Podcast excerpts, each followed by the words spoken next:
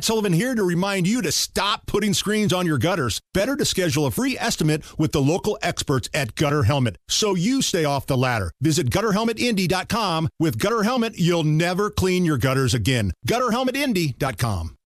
Hammer and Nigel. Can you believe these characters are weirdos? So let's rock it. So early this morning, Hammer. Some suspicious activity going on. I, I heard about this at the top of the news, and I'm thinking, oh my gosh, this is this is bad. Fall Creek Parkway, North Drive.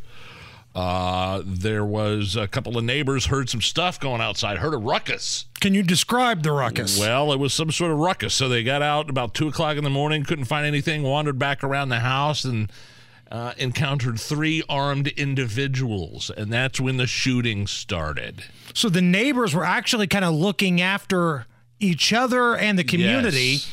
You know, one neighbor called another. They got out together, walked around, got into a car and drove around the neighborhood, didn't see anything.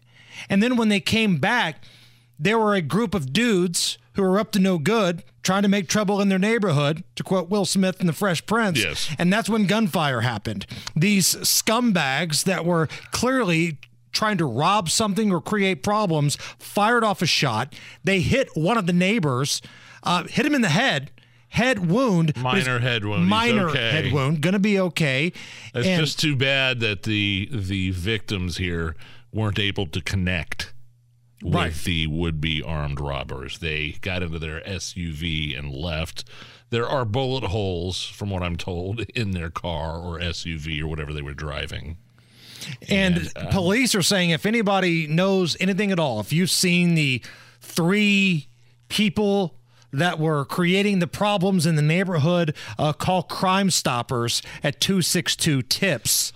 I just I think when I see these stories and I'm disappointed that like no bad guys died because I the, the more these stories that happen, the more criminals will see that oh well things are starting to change a little bit. Right. The, w- record numbers of gun owners, not only in this city but across the country, people have been purchasing guns.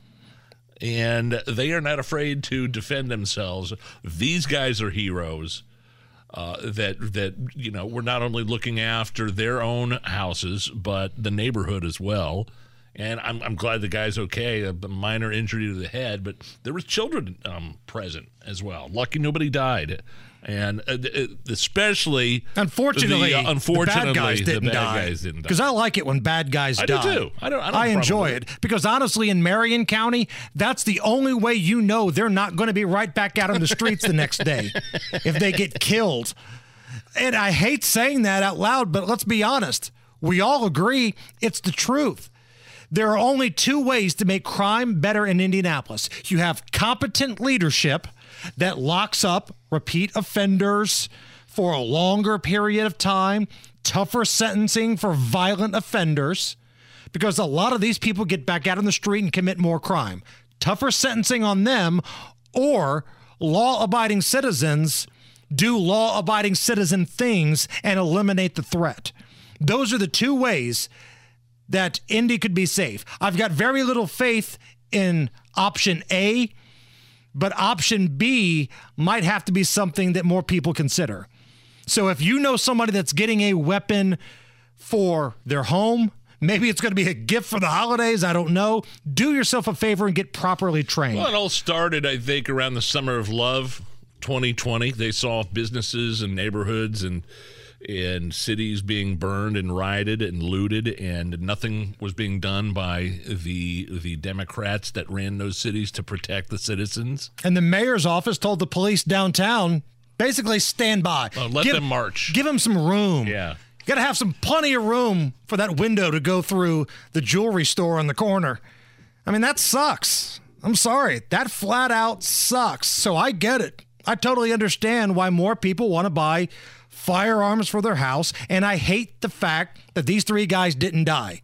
Dead bad guys makes me laugh. And I wish they would have died.